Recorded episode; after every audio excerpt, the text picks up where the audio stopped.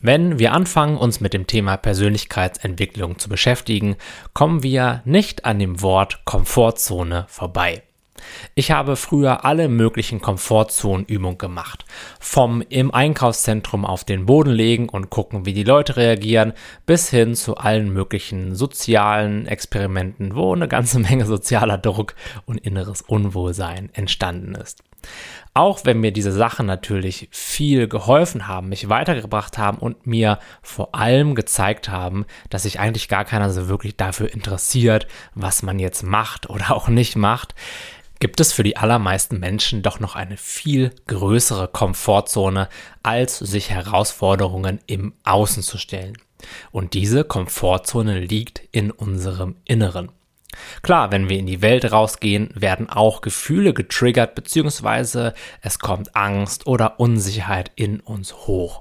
Ich habe nichts dagegen, sich dem zu stellen und wenn man effektiver und so ein bisschen freier in seinen Handlungen im Außen werden möchte, dann macht das durchaus Sinn.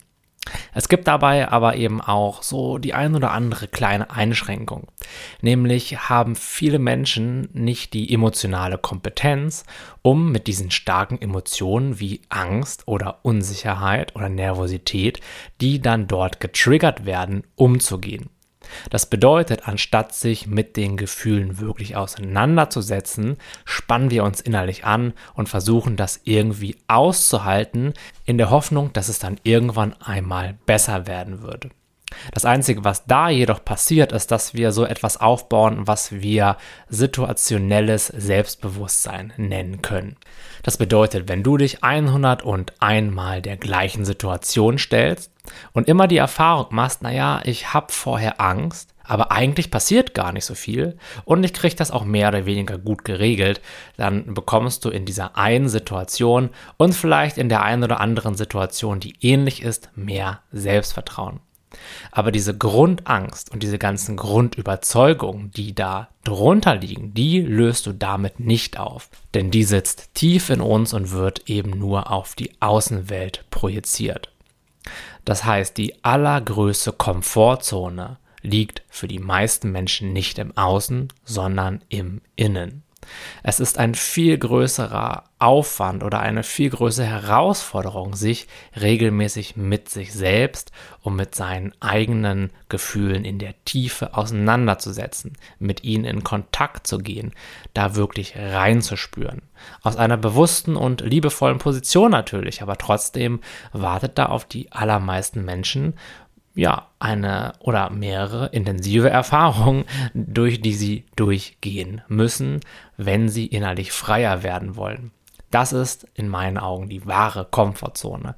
Sie liegt nicht im Außen, sondern im Innen.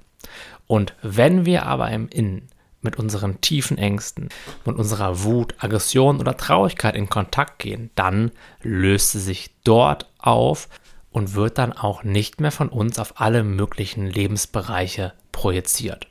Das heißt, wenn du deine Grundangst wirklich auflöst, dann fängst du an, als Individuum komplett höher zu schwingen und es wird immer mehr Situationen im Außen geben, die du mit Leichtigkeit bewältigst und es wird immer mehr Situationen geben, auf die du deine Angst projizierst.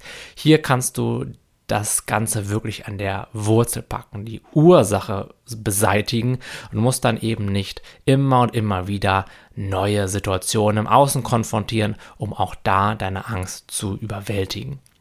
Also die wahre Komfortzonenerweiterung findet im Innen statt. Sie findet nicht im Außen statt. Lass dich davon nicht abhalten, dich selbst auch im Außen herauszufordern und dich neuen Situationen zu stellen. Aber wenn du das machst, dann mach es eben auch mit einer guten und bewussten Verbindung zu dir selbst. Geh in Kontakt mit den Gefühlen, die hochkommen, wenn du dich selbst herausforderst, wenn du dich einer neuen Situation stellst und durchfühle sie. Geh mit ihnen in Kontakt und sei präsent damit. Und wenn du das regelmäßig machst, dann baust du eben so über die Zeit diese ganzen angestauten Energien und Gefühle in dir ab und sie werden dann einfach durch mehr Freiheit, durch mehr Mut, durch mehr Leichtigkeit und durch mehr Freude ersetzt.